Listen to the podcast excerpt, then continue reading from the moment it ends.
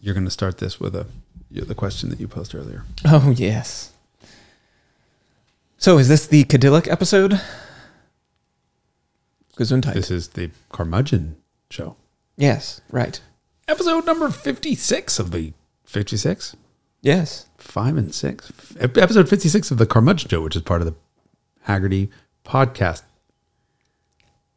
Neuron. Oh, I was so, so close. Clap. Oh, right. Clap.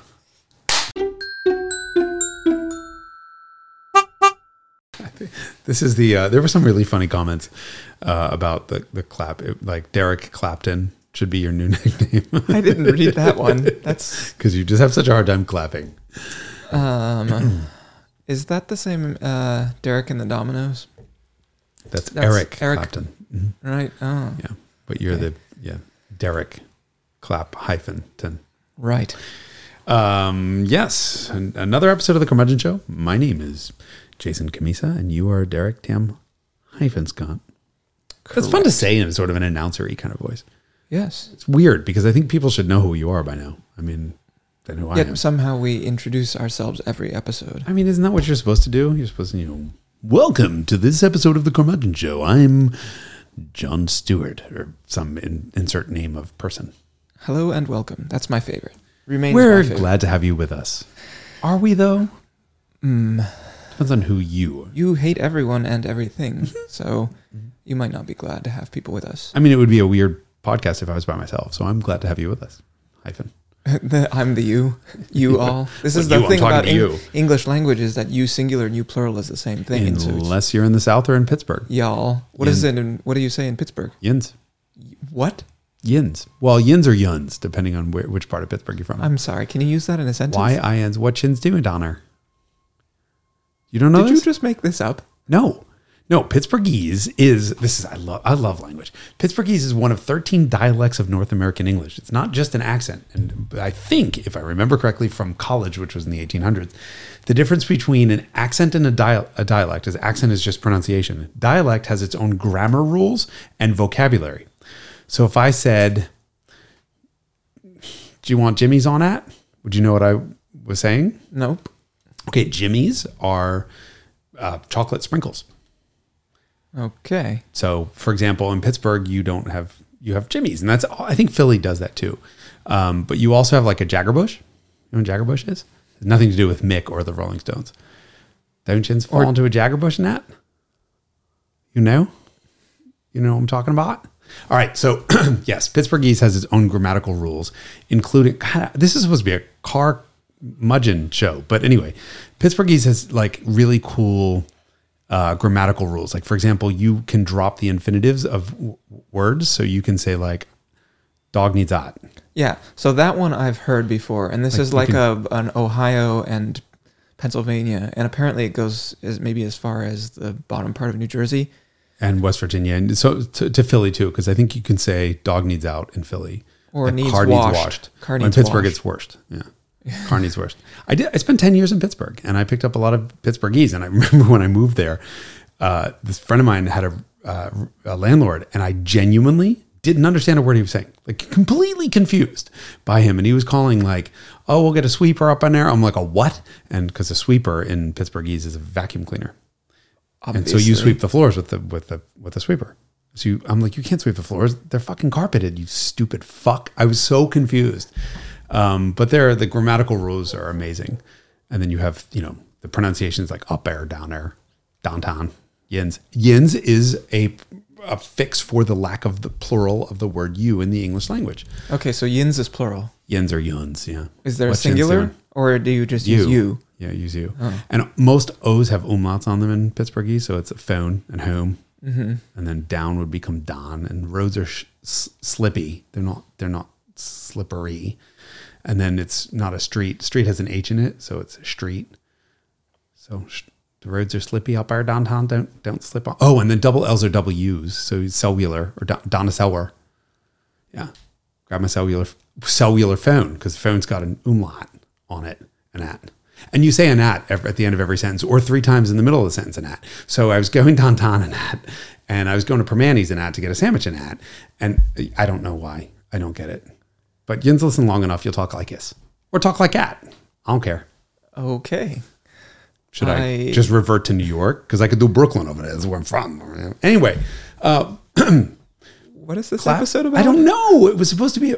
Oh, Cadillac. Cadillac, that's right. Yeah. What Wings that are black. is this? Some sort of ethnic thing you're talking about? Yes. Blackwing, Cadillac Blackwings. That's what we're talking about. Um, can I first say that I have a confession to make? Please. I have nine cars again. What? I'm Wait. down to nine cars. Oh yes. You sold uh I sold the one rose of your three E The thirties. Cashmere 30. I had to do it. Jesus made me do it. Did Jesus also make you buy it? Uh, Jesus made me buy. You made me buy it. You were behind that. We were having a nice, idyllic weekend with a bunch of friends for your 95th birthday, and you're like, "Hey, one of my friends, one of my coworkers, selling this car over at ECME, and I blah blah blah blah blah," and I had to buy it. So the point of that car, if you'll remember, all of you people out there, was that I bought it because I didn't want anyone else to have it, and I didn't want it to go to the wrong home. So I found not the wrong home for it. I found the right home for it. A friend of mine bought it. You should get a you should be a car dealer. You basically did uh, car dealer things. I did a dealer thing, except if you're listening from the state of California Tax Bureau, in which case I just bought a car and sold it to a friend at a loss. Whatever. Either way, No, no, no, you paid so little for it. I paid nothing for it. I think. I think I'm gonna pay sales tax on the car. They got it the first time when that car was sold new in California. I don't understand this about America. It's the gift that keeps giving. It, it's so bullshit. You sell a car seven times. Why should the government get seven times the sales tax on it? That's fucking absurd. because they can enforce it through license through registration. They say we're not going to make it legal for you unless you want to get shot by the police. But I mean, come on, like I go, I go on Craigslist and I buy a five dollar pair of used underwear from you. I'm not going to go pay sales tax on that. Uh, you probably are supposed to. I bet. Could you imagine going in the tax collector's office and be like, I just bought a pair of used underpants. they have hyphens all over them. I'd like to pay my 50 cents in tax on It's absurd. Anyway, Miss Rose Gold, the uh, Cashmere E30, is now living with a friend. I am committed to figuring out this issue with how it runs. I thought you like sort of resolved it to your satisfaction. Resolved it, yes. To my satisfaction, no. Because so if you remember, it had a low idle issue, and it just doesn't make a lot of power. It's fine. Um, putting the new mounts in made it feel normal, just not particularly fast. Crazy enough, so I bought Beatrice, my other E30, and Rose Gold together after I sold it. We got we got together, and um, we're reading the computer. You can actually have the computer tell you a couple things. Really? And what it said was, In eight bits. "Oh, I don't even think it's that many. It's like a bit. It's basically Motronic is eight eight bits. I think I looked this up once. It's smoke signals. Either way, it just it just puffs of smoke the exhaust. Um, computer's completely happy. Says everything's totally normal. Idle circuit is engaged, and we're like, well, why is it idling at 500? It's not. The tax wrong? The tach is wrong. And having You didn't put one of the little. Uh, we did. Oh, and then you're like, look at that, nine fifty or whatever it's supposed Well, to be. the, the computer said 720, and we're like, this looks 500 on the on the odometer on the tachometer, and sounds like 500. We had the two cars idling next to each other, and we're like, yeah, it's definitely 500. Boom, no, it's not. It's 720. Oh. So it's dead on. Idle circuit's fine. So I put an idle stabilizer valve, and I tried to stall it, and we watched the valve open up and tried to reverse the stall. Crazy. Everything is fine, but it's hmm. still stumbly at idle. So we'll figure it out. Okay. I have a couple other theories. Anyway, so you sold the car with a warranty. I sold the car with a warranty that I would continue to worry about it. I warrant that I will still be obsessive compulsive about this car and I will try to make it fine. Okay. But more importantly, my friend is enjoying it. Okay. Excellent. Yep. Anyway, so that's that's the confession, and we can now talk about. So you can buy a Z. Is it- oh, uh, Didn't you say you were wanting to buy a? I want one of everything. I think last week we decided I want an XL1 Oh yes. and a first gen Insight, and I still want a GMC Cyclone, Uh-huh. and I really want a Suzuki, like tin top thingy, not a Samurai. The next one, Sidekick. Oh yes. Geo. Vitara. Yep. And so I don't know. There's a lot of things I want. You know what I also want? All my cars to be fixed, and I want to have time to drive them. Hmm. And I want to go where when we're recording this. This is live, yeah. Um, I'm about to hit my 25 year anniversary with the Scirocco. Congratulations. What color is 25th anniversary? Is Silver. that silver. Yeah, what do I do? What do I get a silver car for a silver anniversary? I don't know. Hmm. But dishes? I don't think cars use dishes. Oh.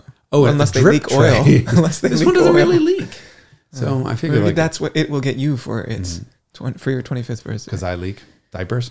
No, no, it'll give you a leak. Oh. So then you can give it something silver. Guaranteed, if I wait long enough, it will give me a leak. Okay. Well, how do you feel? Congratulations. What that if that your 25th? 25th wedding anniversary Yeah. with a Volkswagen? Huh. Pretty amazing. It's Yeah. crazy. I mean, a couple years ago, I hit the point where I'd had the car longer than I didn't have the car. So now I've had it longer than half of my life, which is really upsetting. Actually, it's it's it's um, what's the word? It's an invulnerablating thing. You feel vulnerable. Like this is now part of my life. I'm Oh, never- invulnerable lighting. right With an E. I thought you meant in. And No. then I was like, it makes you feel invulnerable. No, but you is meant invulnerable. invulnerabating is actually is that a word? No. Okay, but you knew what I meant. Yes. So therefore, it is a word because the point of a word is to convey knowledge. So I can say like, I'm trying to think of another Pittsburghese word. Like, damn it, I can't. I could have said a word that's an, actually a word that other people know that you don't, so it wouldn't have counted as a word. But I can make up a word like invulnerable late, and you still knew what that meant. So therefore, it counts as a word.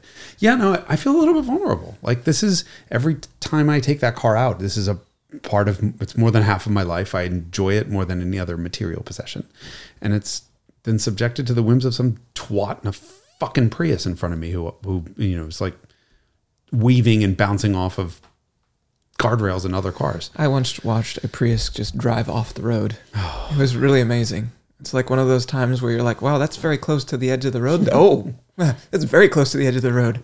And Did then they like, got high, got high centered with the, one of the rear wheels up in the air. How's that doing to your fuel economy, asshole? Yeah. It was a first gen Prius. I was driving a McLaren SLR As one does. and it was right in front of me. I don't know why. They, I mean, maybe they were looking in their mirror. I'm not sure, but they just drove straight off the road. And I was like, I'm going to go around I love this that. maneuver. Uh, you know, I did everything to get this thing to work, and it didn't work. Yeah, it's a shit heap. Well, what's a shit heap is this studio, and guess whose fault that is? It's not mine. Yeah, it's mine. I built this Oh, place okay. out. I'm stupid. Um, okay, so you wanted to talk about Cadillacs, and is this sort of admission that you're now feeling your age Speak up. Can't hear you, Sonny. over Um, the HT 4100 roaring under the hood of my Cadillac? What is that? Come on, you know what an HT Is that the 4.1 liter V8? high technology 4.1 liter V8. It was all Oh. aluminum, or it's aluminum, it's American. And it was a Uh-huh. 4.1 liter V8 that made seven tenths of a horsepower. Yeah, those things were apparently gutless. You know, I was trying to think about all the Cadillacs I've driven. I think it's the Blackwing, Z, Blackwings, Mm-hmm. and then I drove a 1949 Cadillac. I drove a 1958 Cadillac also. I don't think I've driven any Cadillacs since the 50s or 60s. Wow. So they were once the standard of the world, and then they became the, the joke of the world. And now they're back to being different, but good. Yeah, so standard of the world. I'm interested in to hear what you think the era that Cadillac was the standard of the world was. Oh, I mean, I think that, that Cadillac used that ad slogan literal centuries after they stopped being the right. standard of but the world. when do you think that they I mean, in 19, what, reason- 1916, Cadillac invented the electric starter. It was the first production use of the electric starter. Is that really the year? Did I just get that right? It's like in the teens. I don't know if it was 16. Completely just made that up. But it sounds good, so I'm going to say it again. In 1916, Cadillac was the first automaker to put an electric starter in production. is that the standard of the world? That would be then. your I mean, it's the world's standard now. setting. Every car has. You don't see hand cranked Lexuses, do you? Um, no, I feel like Cadillac has been using a market marketing slogan that it didn't actually earn. Probably after the 20s. Sort of like the ultimate driving machine. I would say into the 30s. Wow, that was a diss on BMW. So early in the episode. I know. We're simultaneous. We are either at one end of the spectrum talking about how great old BMWs are, or at the other end of the spectrum, shitting on them. I think everyone in this um, audience would say that we're both all over the spectrum at all times. Oh. but not disagreeing. Um, Um, okay. Yeah, 20s and 30s. I mean, you had V12s and V16 Cadillacs. They were genuinely technically innovative and, uh, you know, genuinely world class cars for sure. And then I think that starts to fall by the wayside after World War II. I mean, I don't really have a lot of experience with them, but I do have a friend who has a 61 or 62 enormous, enormous green coupe thing. And when you see how the thing was built, it certainly was um, difficult. I mean, it was ex- exceedingly hand built and very difficult. So obviously, it was a mass produced car, but like it was hand leaded, and the amount of uh, time that went into producing it was vast. So you could say, well, it's very much Rolls Roycean in that regard, except the rest of it was a pile of shit, like most other Rolls Royces. But it at least was resource intensive to build, if not good most technically. Right. innovative. On Yes. And so I think there's two things to note is that uh, one of my all-time favorite cars, one of my certainly one of my favorite American cars is the Eldorado Brougham from 1957 and this what? Brugam. Brugam. Brugam. Right. B R U G H A M. That's always what I say when I spell that word if I'm typing it, which is like one of those words like Wednesday or raspberries that if you you have to say it in your head the the way it's spelled. Berries. Yeah. Uh, so that's one of those words. Uh, but the Brougham was like twice as expensive as the next most expensive Cadillac. Um, they were sold for two years only. Stainless steel roof, air suspension, like all this crazy shit that went in those cars. They came with like vanity kits that had perfume atomizers and vanity like mirrors and all this shit in them. Uh, and the car was advertised in only one place, which was Fortune magazine. Those are very genuinely neat cars, uh, and they're like a hundred, hundred and fifty thousand dollars. So relatively inexpensive, but expensive for like a, a Cadillac sedan from that era. Uh, so, but then you look into like the '60s. I think this is very illustrative because you have like the Mercedes 600 comes out in 1963, and you look at what Cadillac was doing at the same time, and it's like Mercedes 600 has independent suspension, disc brakes all around, fuel injection, air suspension, like all of this stuff, and the Cadillac has none of that. Oh, overhead cams Right. also. Plural. Yes. Uh, and the Cadillac is, you know, live rear end drum brakes, carbureted, cam and block. they really stopped innovating at some point in the Technically. 50s, right? And well, an American so the 70s stuff was generally. I mean, I think people will be like, no, no, what about the wedge head, blah blah blah, which I'm sure is like a real thing. But in terms of like world class technology and and stuff that you would find in race cars in that era, uh, I think that GM certainly wasn't putting that stuff in street cars the way that some European you didn't see a manufacturers were. V8 6.4 in racing, No, but they, that was an not. innovation. That was a Cadillac innovation. It was wasn't in the late 70s. Um, that was cylinder deactivation. Didn't, Yeah. didn't work. didn't I mean, work. it worked by blowing up the engines, but you know. Yes, and but something that subsequently did catch on. Um, so anyway, that is the heritage of Cadillac, and then we sort of skip over the entire era of um, 70s, 80s, yeah, 90s. land yachts. Well, Uh, I think I think the low point for Cadillac has to be look through the '70s. Everything you know, old people would say, "Oh, it rides like a Cadillac," or "It's the Cadillac of something." So there was clearly an image there, but the, the cars didn't back them up. I mean, they were genuinely 20 year old shit boxes throughout the '70s and '80s Yeah, until they were riding on um, uh, the American standard for judging a car, which is like ride comfort and space and visual impact and quantity of chrome. right, I think. And that all came to a screeching no anti-lock brakes halt in 1986. when the 4.1, the HT 41. No, HT4100 was slightly earlier than that when the Cimarron. Oh happened. yes, we also neglected to mention the Cadillac Diesel. Oh well, yeah. Uh, Was, that, was- that actually a Cadillac? It was, all of GM. it was but all GM, Oldsmobile right. and Cadillac both used it. Probably, uh, Buick also used it. Mm-hmm. The LeSabre, uh, but it's all that the problem-ridden diesel. Right. is just like Cadillac diesel. I mean, Cadillac. Forget about that. I mean, look, they were trying to. They were chasing Mercedes, right? And in the late 1970s, Mercedes put the diesel engines in all their stuff because they couldn't pass CAFE. Cafe. Yeah. And so, you know, Cadillac thought, well, if the Germans are doing it, we'll do it too. No. But the Cimarron was the low point because that was a Chevy Cavalier, which was a rental car grade shitbox, of which everyone I knew had one. I mean, Cimarron or is Cavalier? Ca- Cavalier. Everyone had a Cavalier because they were so cheap. They were, you know, it was a it was an actual car that drove. They made it eighty thousand miles before they blew up, but they drove.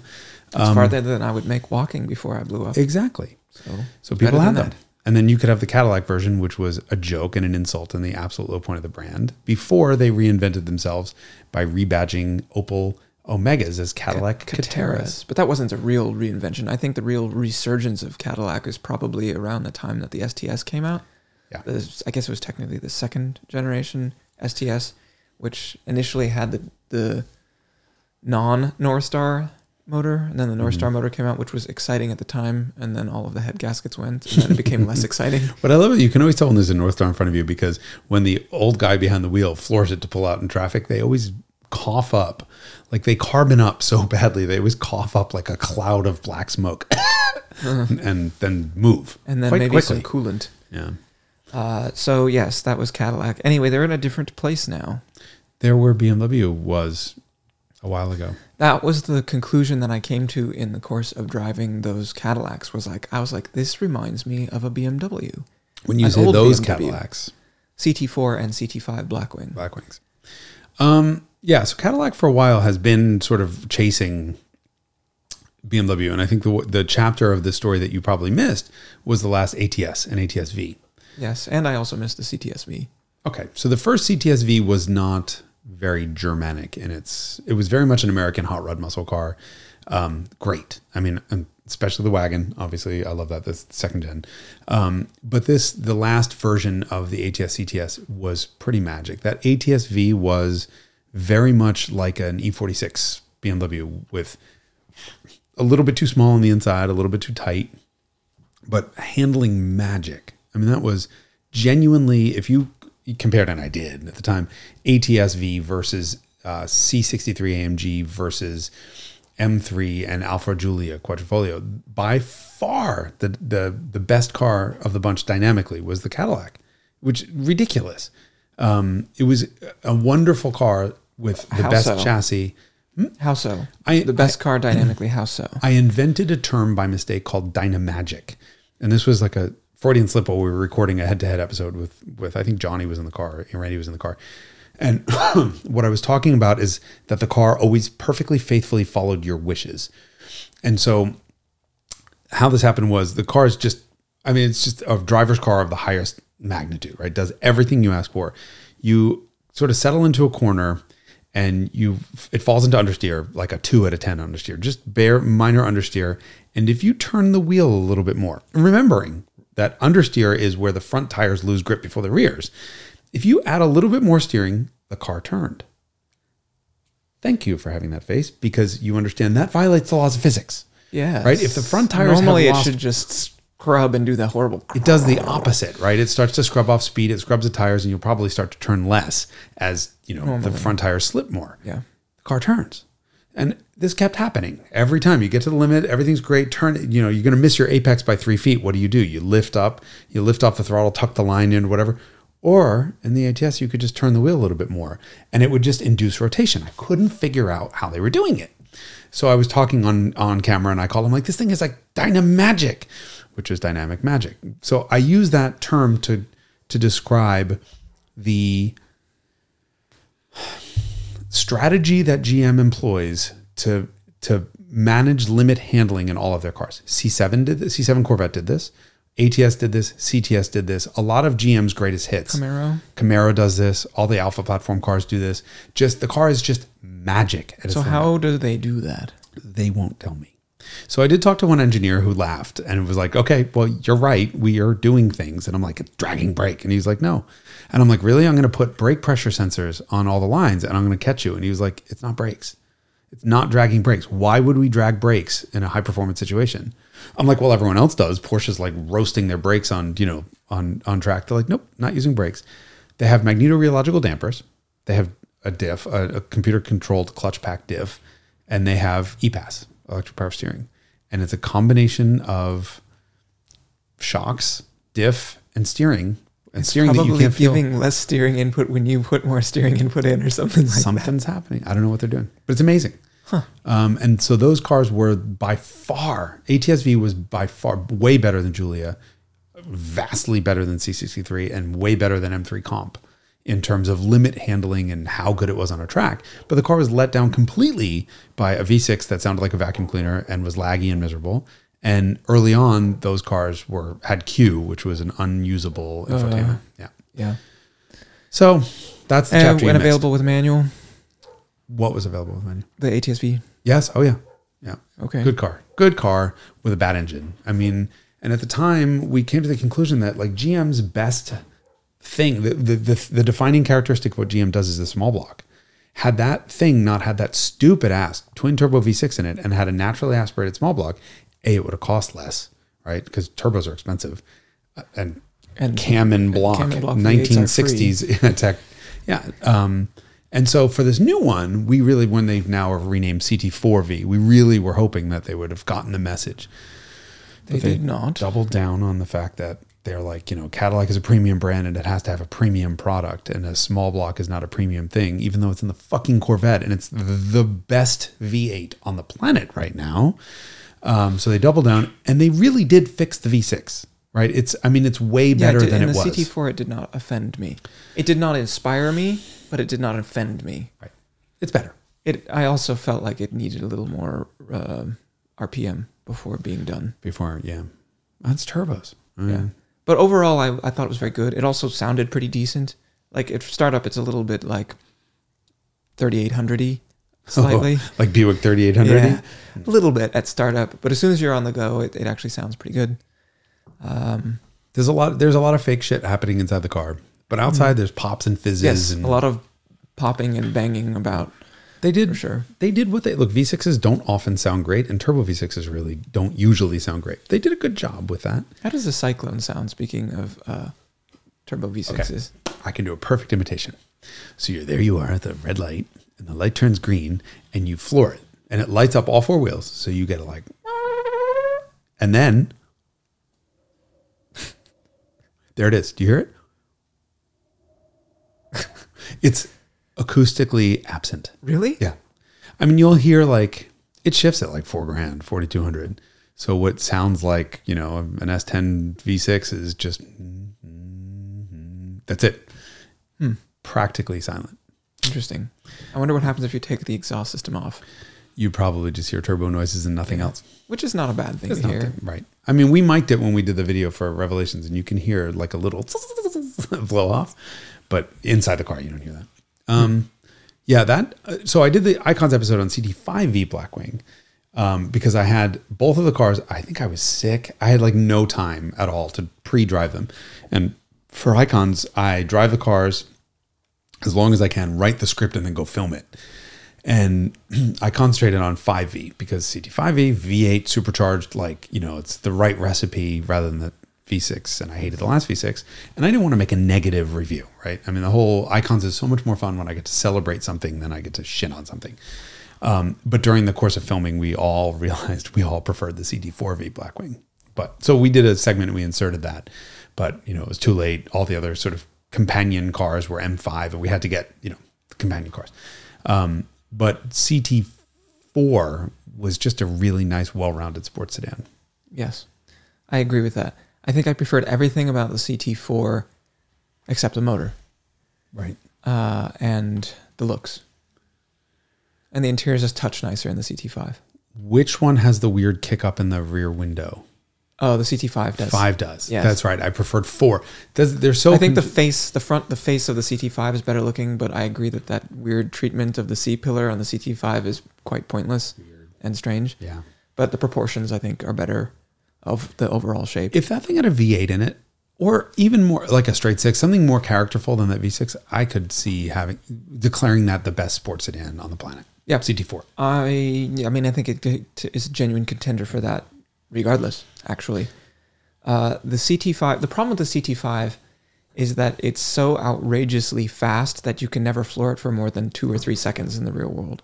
Like maybe. It's there's a so nine- stupid. There's a 1990s German rap song. I love how we are from Pittsburgh to like two seconds of Brooklyn, but it's called Zu geil für diese Welt, too cool for this world. Like cool, you know, cool is probably an understatement for the word geil, but um, that's how I felt about Blackwing. It's too much for this world. It's, it's CT5V. It's too fast. Gearing 58 mile an hour first gear.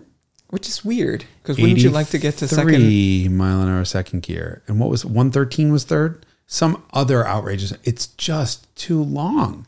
But that's the result of it having nearly 700 horsepower and rear wheel drive. But you know what? Is that car available with all wheel drive optionally? No, it's rear drive only. So there's there's first of all, could you in your experience driving a CT5V Blackwing manual get all the power to the ground in first gear? No. I think it, it might even sandbag. Really? I see. I remember being able to do it ish. Once the tires were warm on a good surface, you could get all the power to the ground. But it's I was never in that set of circumstances. that's the problem with too, too much power, right? And so they try and give you long gearings to. And my thing is, off. if you're gonna make a 58 mile an hour first gear, for fuck's sake, make, Make it, it a 60, 62, yeah. and at least you can knock three tenths off your zero to 60. So the armchair warrior assholes on the internet watching us stupid fucks on on they're like, well, the automatic's three tenths faster to 60. Well, they fucked that up. Number one, but I would say don't concentrate on zero to 60. Just give me a short gear to have fun in the real world because try to start a it's 50. so powerful. Yeah, but you're still slipping the clutch to get moving on a 58 mile an hour first gear, meaning minimum speed. Yeah, but it's got so much torque. You just basically let the clutch out. The car drives away. in that's if you're going. Let's say let's say 58 miles an hour, 6,000 RPM. That means 600 would be 5.8 miles an hour. That means you can't go faster than 5.8 miles an hour without having your foot on the clutch. You mean slower? Uh, slower, sorry. Start that thing out on a 30% grade in San Francisco. You're roasting the clutch, right? Maneuvering it. You're stalling it because you know you can't move slowly. These are drawbacks to having long gearing that I just don't love. Yeah, the, the I will say that the throttle like mapping and clutch action on the CT4 was like just magnificent. I was Mm-hmm. I don't even notice these things normally, but I noticed it because it was so just Intuitive. instinctive. It was everything that I wanted it to be. It felt like the car was an extension of myself. I felt the same way about the brakes on those cars. Like high firm brake pedal in exactly the right way, but but not wooden and easy to modulate. Mm-hmm. Like I got back in my GTI and I was like, what is this shit heap? And that, usually when I get out of a car that's not mine and back into the GTI, I'm like, oh, thank God. Not this time. I was like, wow, what a No, they're really good. like what a shit heap the GTI feels like. The. CT5V Blackwing, the V8 does a lot of things to manage an, a stall. So I think it's you know look, long gears like that. It's uh, high stress supercharged V8, and I think it's a clutch supercharger, so it's probably not running supercharger. But either way, there's not a lot actually happening at five or six hundred RPM when you're going. So you'll kind of clutch out, and you can watch the revs go as you're going. Like the computer's watching clutch travel, going, "This motherfucker's going to stall it," and, and it'll it tries to fix it for you. My GTI does that too. You watch Mm-hmm. what it does to the revs when you put the clutch in in neutral, and it like they swell, and it's Yep. like, oh, it's Yeah, they're trying. trying to Four mask you. that mask the V6 masks that better. Yeah, it's more V8. transparent. Yeah, because there were times where I would go for the gas and it like I'd try to give it a little bit of a blip and it would blip more and then I'd pull gas off and it got into this like out of phase thing where like it now was trying to stall on me um, on the five that didn't happen on the four. Yeah. But the four is geared much shorter. Um, actually works in the real world. You get to run through a couple gears before You can use full throttle quite regularly in the CT4, which you can't in the CT5. I mean, every time I used full throttle, it was like stabby, and, and then there's noise mm. that comes with that, and so it just sounds very like, you know, feels like you're stabbing at the gas a lot because you can never use full throttle for very long. This is in five. Five. Yeah. In five. Yeah. For sure. And so that it was disappointing because you want to work the motor and you very rarely truly can. I have a really hard time criticizing cars like this because I'm so happy that Cadillac exists in this realm. This is not a criticism. This is all should be sidebarred for me by saying like there's so much like you say, so much goodness to it that I want to use it all the time and you just can't in the real world. And that's a reflection on the assholes in the way on the road and the built environment than it is more more car, than it is of the car itself. Right, I feel that way. So the M5, I was on that Icons episode. I Yeah, and I haven't driven the M5, I haven't driven the M3, I haven't driven any of those cars. So my reference points for all of this stuff is like So CT5V is up there, genuinely up there. M5 CS is the car that I had for that video, Mm-hmm. and I was really hard on it. Um, and it, and I shouldn't have been. I was way harder than I should have been. I wrote that segment on M5 comp, which I'd driven, and CS is an or- order of magnitude better for whatever all the little changes that M makes when they make a CS. Um, actually, and usually it's the, those changes happen for comp. But M5 comp was great. It was a good car, but M5 CS is transcendent. Um, my biggest problem with that car. So I, I changed the script at the last second, and I was. If you listen to the words that I'm saying, I'm saying like this is one of the best sports sedans of all time. It's the best Porsche Panamera I've ever driven. It's exactly what a like unbelievable Porsche levels of steering, feedback, and accuracy on track, and just heroic chassis balance and whatever. My problem with that car was that when I I was stuck on the side of the road on the phone with a bank because I was refinancing my house inside weird shit, and the crew was waiting for me 30 miles uh, away on a closed back road literally sitting there waiting for me. So as soon as I got off this phone call, I hauled illegal Ass. As opposed to legal ass. Ooh, it's the entire donkey. just ass. Horrible shit. Every single time I looked down, I was going so fast, I scared myself. And it was no problem to just fling this thing. This is one of these like sinuous, like left, right, left, right, crazy transitions, off camber, everything. I was moving very, very deep into triple digits every time I look down. Whoa, hold on, bring it down. And I'm I'm crawling now and I'm doing 87, 84. And then I'm like, I pick the pace back up, 116. What? No, I don't ever want to go that fast on a back road. And okay, I had a cop with me, it was all fine.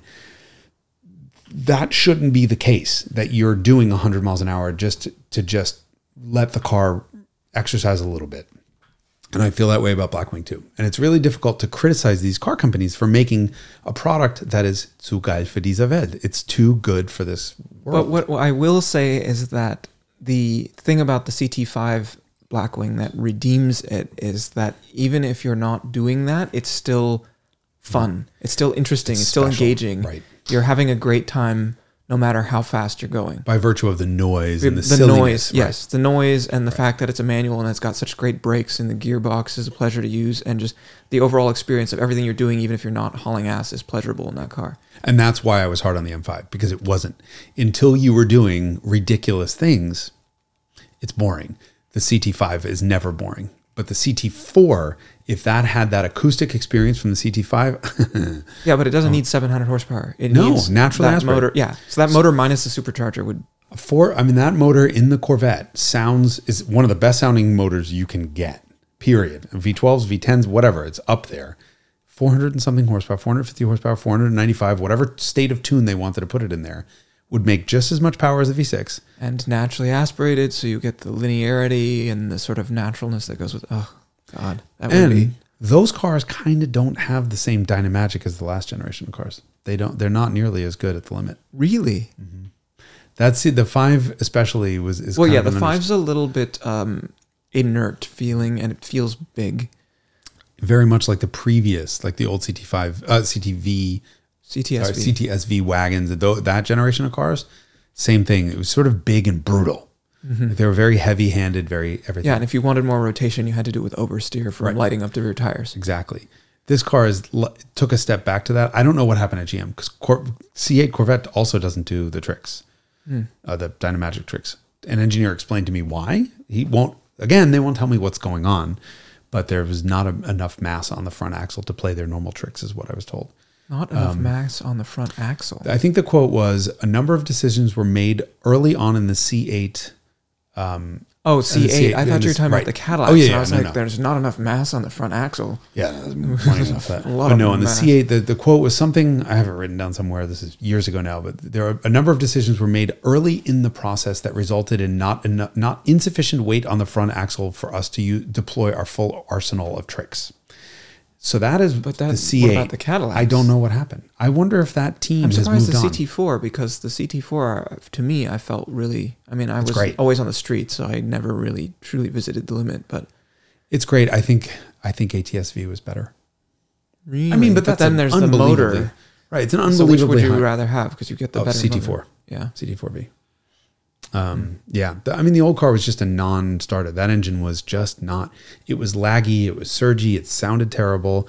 Halfway through, they added all kinds of fake engine noise to it to wake it up, and it made it even worse. For someone who's like a, you know, sound fan like I am, it just it was obvious that it was fake. But I mean, I wouldn't have any of those cars because I don't do turbos. Like if if that thing had and and it had the Corvettes, the base Corvettes motor, fuck. I mean, they're so close. You are the small block company. Like you are the company that makes the best V8 in the world. Shut up and put it on all your cars. Don't get some twat in some office in Detroit going, "We're a premium brand, so we have to." Do, oh, now we're Michigan accents. We have to do what the imports are doing. No, know yourself. You're an American company. like do the it putting thing that made C63 great until they undid it. Yeah, which was was, AMG. like this like rude V8. Yep. Well, I mean, look at look at the success that Chrysler has had. I mean, words no one has said in a long time. But What about the K car? Still, no, I'm talking about with the, the Hellcat. no, I know putting the Hellcat right? everything. I mean, this is everyone at Stellantis, FCA, whatever the fuck they're called now, saying we're just big dumb American horsepower. Let's double down on what we're great at. And I want a Durango. You know, would you really think that I would ever care? But put a 392 in a Durango, and suddenly I kind of want one. Um, they make some great shit, and looks GM makes some great shit too. But that CT4V with a naturally aspirated V8 would be the best sports sedan on the planet Ever ever in the world. in the world. Uh, yeah. Shame. I mean, it's it's look. The problem is, I say it's a shame and a missed opportunity, and then I come back to, well, if you're buying a new car, like find me a sports sedan better than that. Yeah. The funny thing is that currently available, it's probably that statement's probably already true even with the V6. It's mm, M3 is really good. Is it? hate to say But M3. transmission. You get an M3 with a manual, and it's not great. The M3 with the automatic is great. This is Germany, And then you have to look at it. Also. Yeah. As long as you're not looking at the front of it, or really this, I you have to get an M3, not an M4, because the M4 is just ugly everywhere. I am so disappointed with BMW. I could never bring myself to buy one. What did I just drive? Oh, I just had. A, I talked about this. The M240i. Like I would love to beat the horse, but it's so dead. There's no. There's nothing. They don't do anything. Mm. I'm sure. I. Everyone keeps telling me I like the i4 and the iX, which is the S, electric SUV. To which I say, you know what? No, not when Rivian is a thing and Lucid is a thing and Tesla is a thing. No, the world has moved on. So I think yeah, I maintain that the CT4 Blackwing is probably the best sports sedan. Have, not having driven any of the others, of course. Oh, but hold on. Your dad has a Giulia Quadrifoglio. Oh, it's better than that. It's big words. Yeah. ladies and gentlemen, hyphen has just said. I just I just would like to just sum this up for a Rehash second. what just occurred. hyphen just said a Cadillac is better than an Alfa Romeo. I said it Hear because it was thud? true. I know. Lots of people hitting the floor dead. I know. You just killed myself half our including myself included. But Did you bring the CT4 to your dad and say, "Hey, dad, try this"? no, Okay. I didn't want to do that. I thought about it, and then I was like, no, I, I can't do this. I, I mean, just by virtue of the manual and it being a good manual and the p- relationship between the pedals for heel towing, like everything about it, you're just like, this is. It's not just the best sports sedan; like it's better than most sports cars. Yeah. Like, what is the list of sports cars that's better than that? It, I mean, it's it's Well, what's the list of sports cars with manuals anymore? yeah. Yep. Here's here's the question. This I, I find this discussion so fascinating. Is this okay for Cadillac to be making sports sedans? Like what I don't is- care who makes it as long as it exists. I'm just delighted that it exists. My, I'm, me too. My problem is that customers don't know what the fuck to make of it, so no No, one I buys it. I know. And then you, the car companies are like, "Well, we made it, and no one bought it." Well, no one knows what the fuck they're buying when you walk into a Cadillac dealership and there's an Escalade in there, and then there's a, like a s- XTS or whatever. I don't even know what these enormous boats are, the front wheel drive shit boxes that they don't really make anymore. uh, The S, SUVs too. All the like, front wheel drive Chevy Traverse with a Cadillac badge on it, which is a modern day Cimarron, basically. right? So this is my problem is like you the the reason we all understand what Ferrari means is because Ferrari has not strayed from a formula just you wait. until they're puro, Puro- until they're puro purebred. I mean, at least they have a sense of humor. They're calling it a purebred fucking SUV. But I mean, my problem with Cadillac is that it's so confusing that this is the brand that Uber made. Right? I mean, you ask anyone, ask anyone in the 25, and they're like, "What's a Cadillac?" And they're like, "Oh, I was in an Uber Black over there. And it's like an Escalade or something." That's what people associate with that brand. So no one understands that when you buy a CT5V and you spend $100,000 on a manual transmission Cadillac sedan, they're like, huh? Isn't that what my Uber was yesterday? Oh, and I think my grandmother bought a Cadillac. I don't even know what that, some little SUV that's like a Buick, bad made in China and is not a Cadillac. They don't actually XT4. it's an XT something. I don't care. And that's the problem. As enthusiasts, if we're we're supposed to have I mean, of course I care. It's my job to care. But you know what I mean? As an enthusiast, I don't give a shit about their stupid front wheel drive SUVs. So I need to understand everything this brand makes. And it all needs to trickle down to the same mission so I can explain to people, hey, Cadillac stands for this. And I can't. They need to hmm. figure out who the fuck they are, and they should really just be doubling down on Escalades if we're talking about profits. I think that the obligation of people like you who have access to enthusiasts and their ears, you have a duty to inform them, which you have done. That's why I did. I mean, that's why I did the icons on that because I really want to. Again, it's so much easier to celebrate a success than it is to shit on something. A s- uh, a car that is a success, the, the, where the car is successful at carring, not a commercial success necessarily. Yeah, I don't care if it's a commercial success. That's not my job. Yes, but you can help. I can try to help. You I can, help try to people who by- care right, about such things to make to the right find choice. them. Right, I can help them find them. You know, I tell people constantly buy an '86.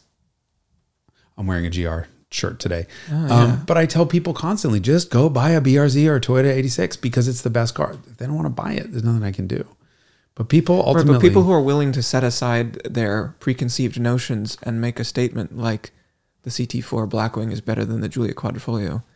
would um, you trade your GTI in for a CT4 V Blackwing? Uh, yeah. Um, it's a little bit big. I really like the hatchbackiness and the under the radar and the compactness of the GTI. But in I- terms of driving experience, I would rather drive the CT4 Blackwing than So I think you should buy one. Put your money where your mouth is, hyphen. Um, I mean the functional. Here's the story. I paid twenty grand for my GTI.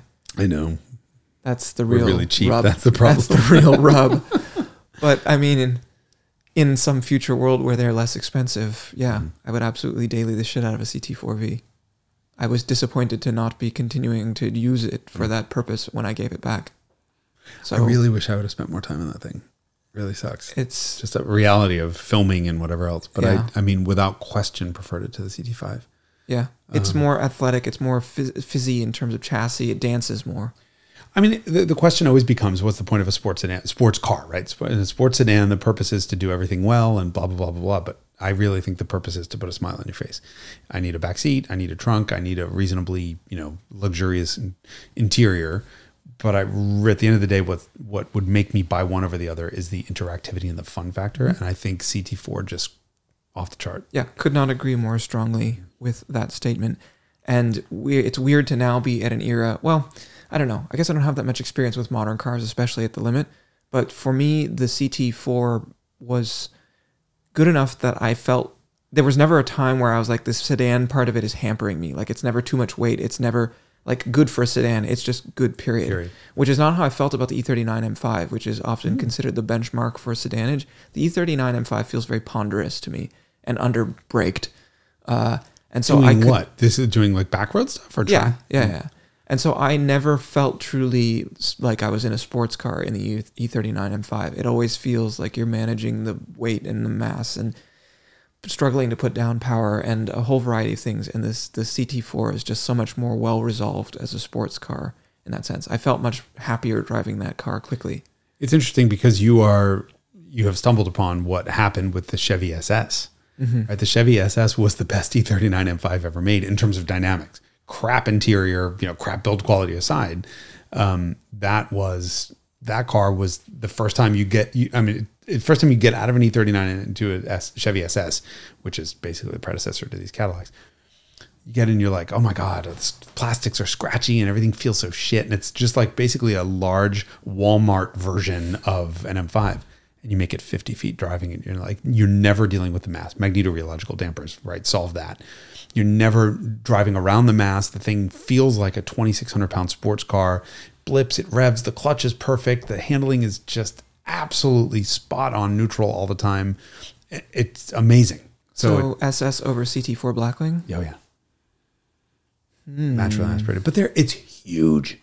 The car, huge. Yeah, it's a big car. That's the thing that would concern me. And I never felt like the CT4 was big. That's what I want ATSV with an with a V8 and the CT4 V Blackwing's interior. Let me look up in my little spreadsheet what I said about CT4. Curious because I drove it so I literally drove it 30 plus 20, 50 miles. Engine isn't enough was hmm. the first thing I said. This is on the sort of background Is loan. that it's not enough to overwhelm the advantage of the CT5? No, I think I drove this first. So I said, engine isn't enough, way better than the old one in terms of off boost and blip response, but still ultimately a V6. And it sounds like it. Mid range coarseness muted nicely. Mid, uh, V6s always have that 3,500 to 5,000 RPM harshness. Shifter is great. Clutch is great. Auto blip doesn't turn fully off. I, didn't, I don't remember that. Still hangs at target revs on an upshift. It helps off the line and ultimately bucks because of it. Hold on. This is four. Four was the one that was fighting me off the line. Handling balance is neutral to assy. Stepped out a few times I didn't ask it to. Also diff locks and changes the line even under moderate power applications. Fast and pulls well up top. Though I don't like the yellow zone starting at 6,000 RPM on the tach. God, I'm picky. Same, same digital dash complaints as the CT5. Nonlinear tach means you can't actually tell RPM under 5,000. Is it more exciting than an M3? Maybe a little bit. Is it much better overall? Probably not. Pop tune. um, and then, uh, then after driving it, after on track and filming, the verdict is I like it way better than the CT5V Blackwing. Feels four sizes smaller. The shifter Yes. is better. Steering is better. Even the brakes are better. They're holy shit now. This is actual notes. The engine is such a huge improvement over the ATS-V, and I love the pops it makes on overrun, but they're repetitive and it'll get old.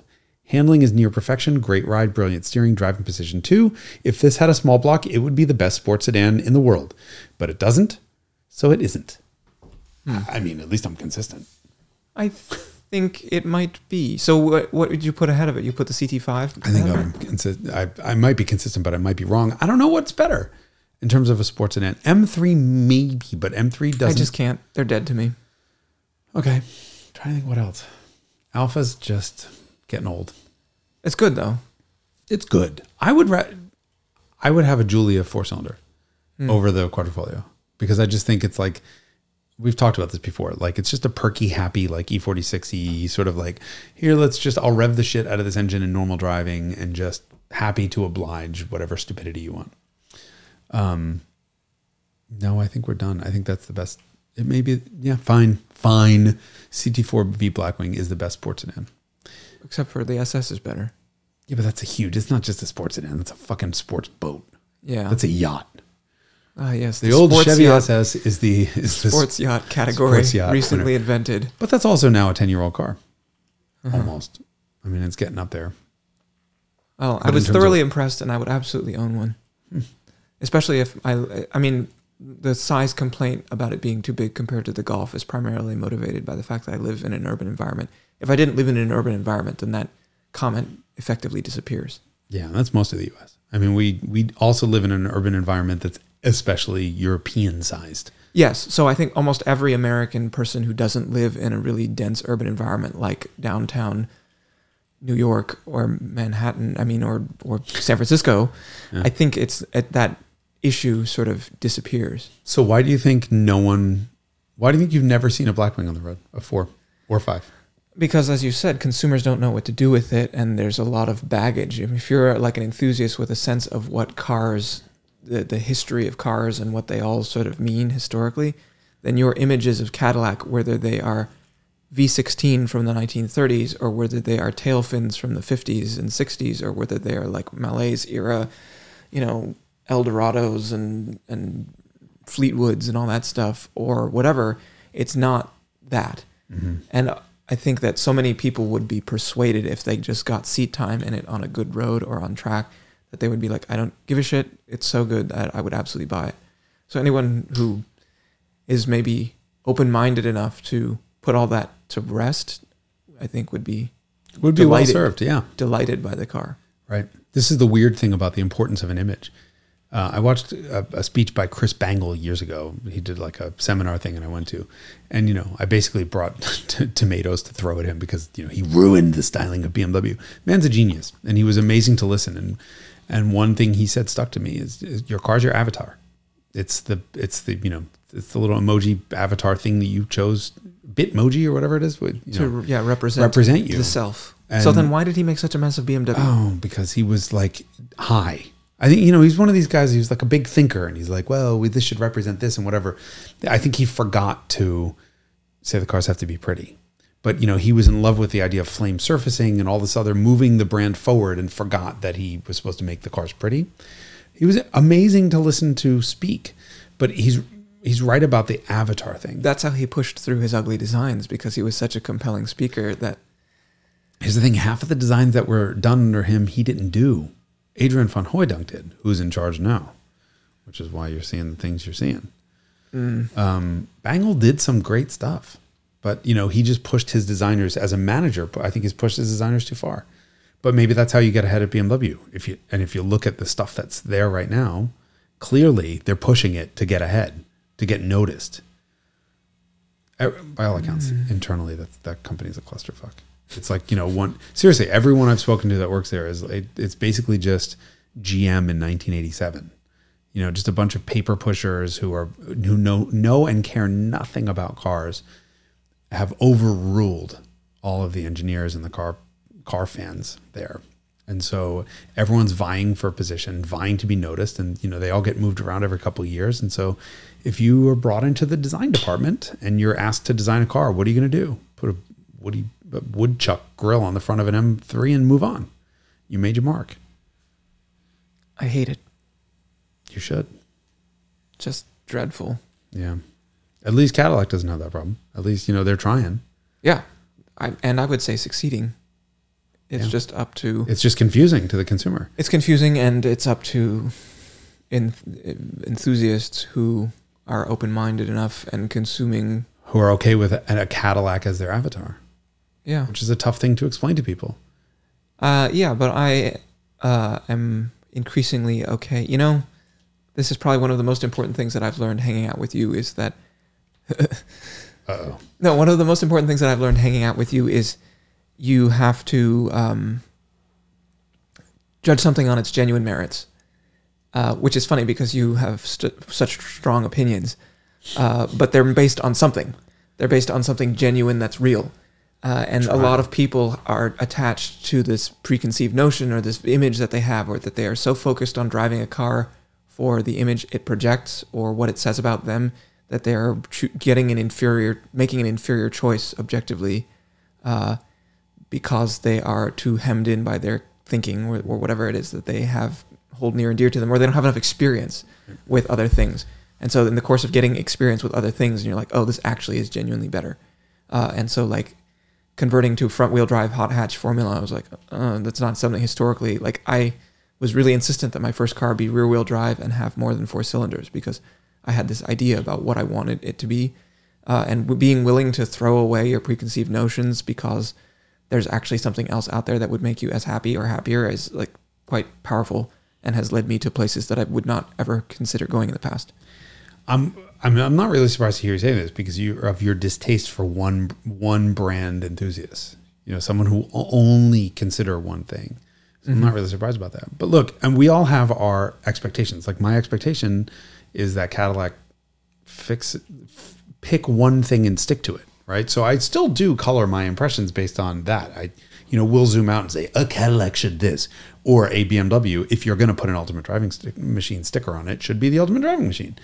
Um, but at the end of the day, there are, are it, it's really important to just go and experience new types of things because you may be surprised and drive a Cadillac and think, wow, I, Derek Tam hyphen Scott, age 94, am shockingly enjoying the Cadillac. I, God, we made it all the way through this episode I- I had before we reached the elephant in the room, which is spoiler alert. the 95 the 95 year old likes really a likes the Cadillac. Yeah, is that going to be the title for this episode? I feel like it kind of has to be. Yeah, I'm okay with that. You okay with I would uh, I would take that bullet. Um, but yeah, I would. So I would own the shit out of that, and and it seems like one of those things where you're just surprised that it made it through, and it's the exact opposite of everything that you know you deride BMW for Right. doing. So There's someone. it exists somewhere in the world, so go buy it effectively. you heard the man.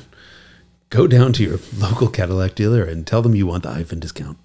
Uh, they won't even know what a CT4 uh, V Black is Probably not, is. but there'll be six Escalades on the on the lot. You can have you can have it in any color as long as it's gray or black. hmm Then you can get your burgeoning Uber business going. Yep. Okay, are we done?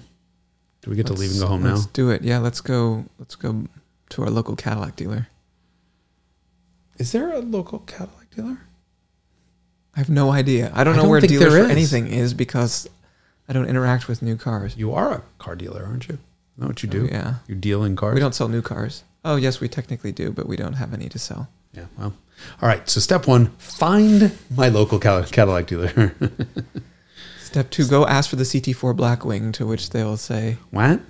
"That is that car we have this- in production?" We have an XT5, which is front wheel drive. And there's a button on it that you can engage all wheel drive. It's great. It's really smart for the you know the people who are like complete car novices and living in Wisconsin in the first snowfall. My car got stuck because I didn't know that I was supposed to press this button to put it in four wheel drive. Uh, Clearly a different team than the Blackwing team. So you've interacted with those products? Yeah. My Yep. condolences. Sounds like I mean, sure, they're fine. they scratch the itch of the person who needs a car to get from But here to it- there. Yeah, but then they shouldn't be drive by drive. They shouldn't be buying a Cadillac, and Cadillac should not be offering something for to someone who's scratching the itch of getting a car from A to B because that's called a Cimarron, and that's how you destroy a fucking brand.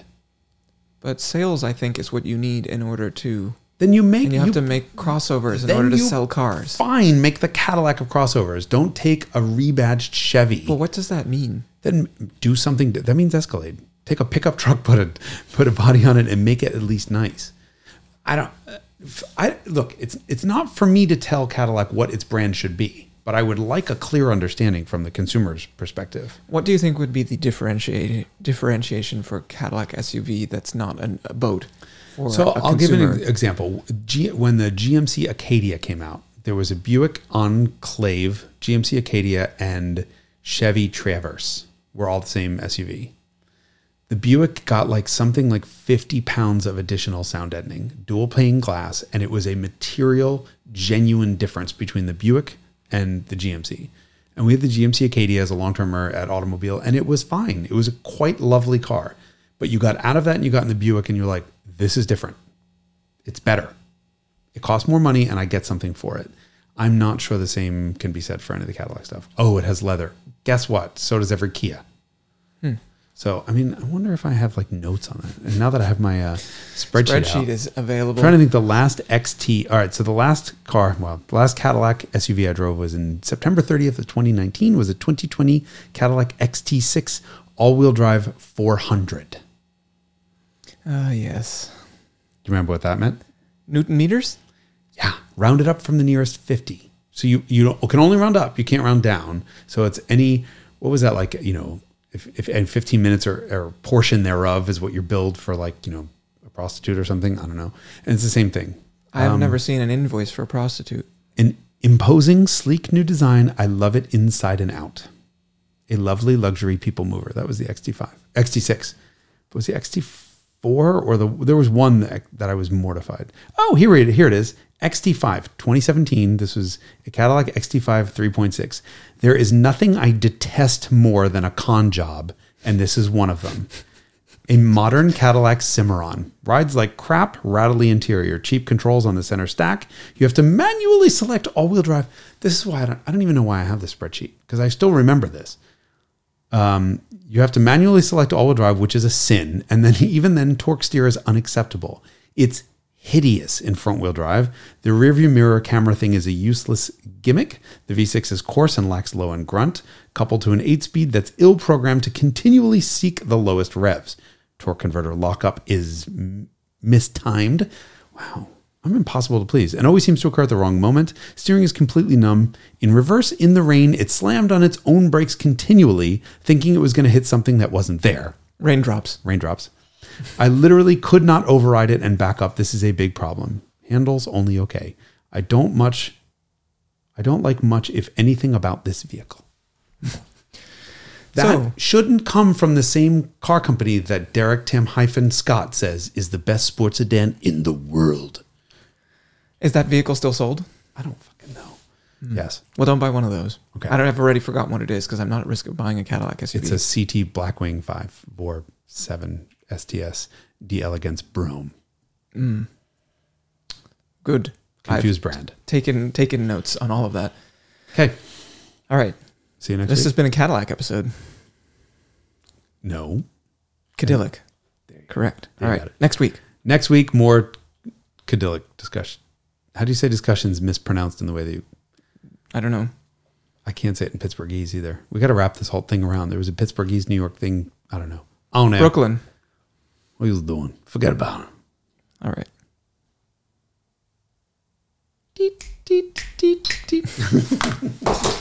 I have to pee so bad.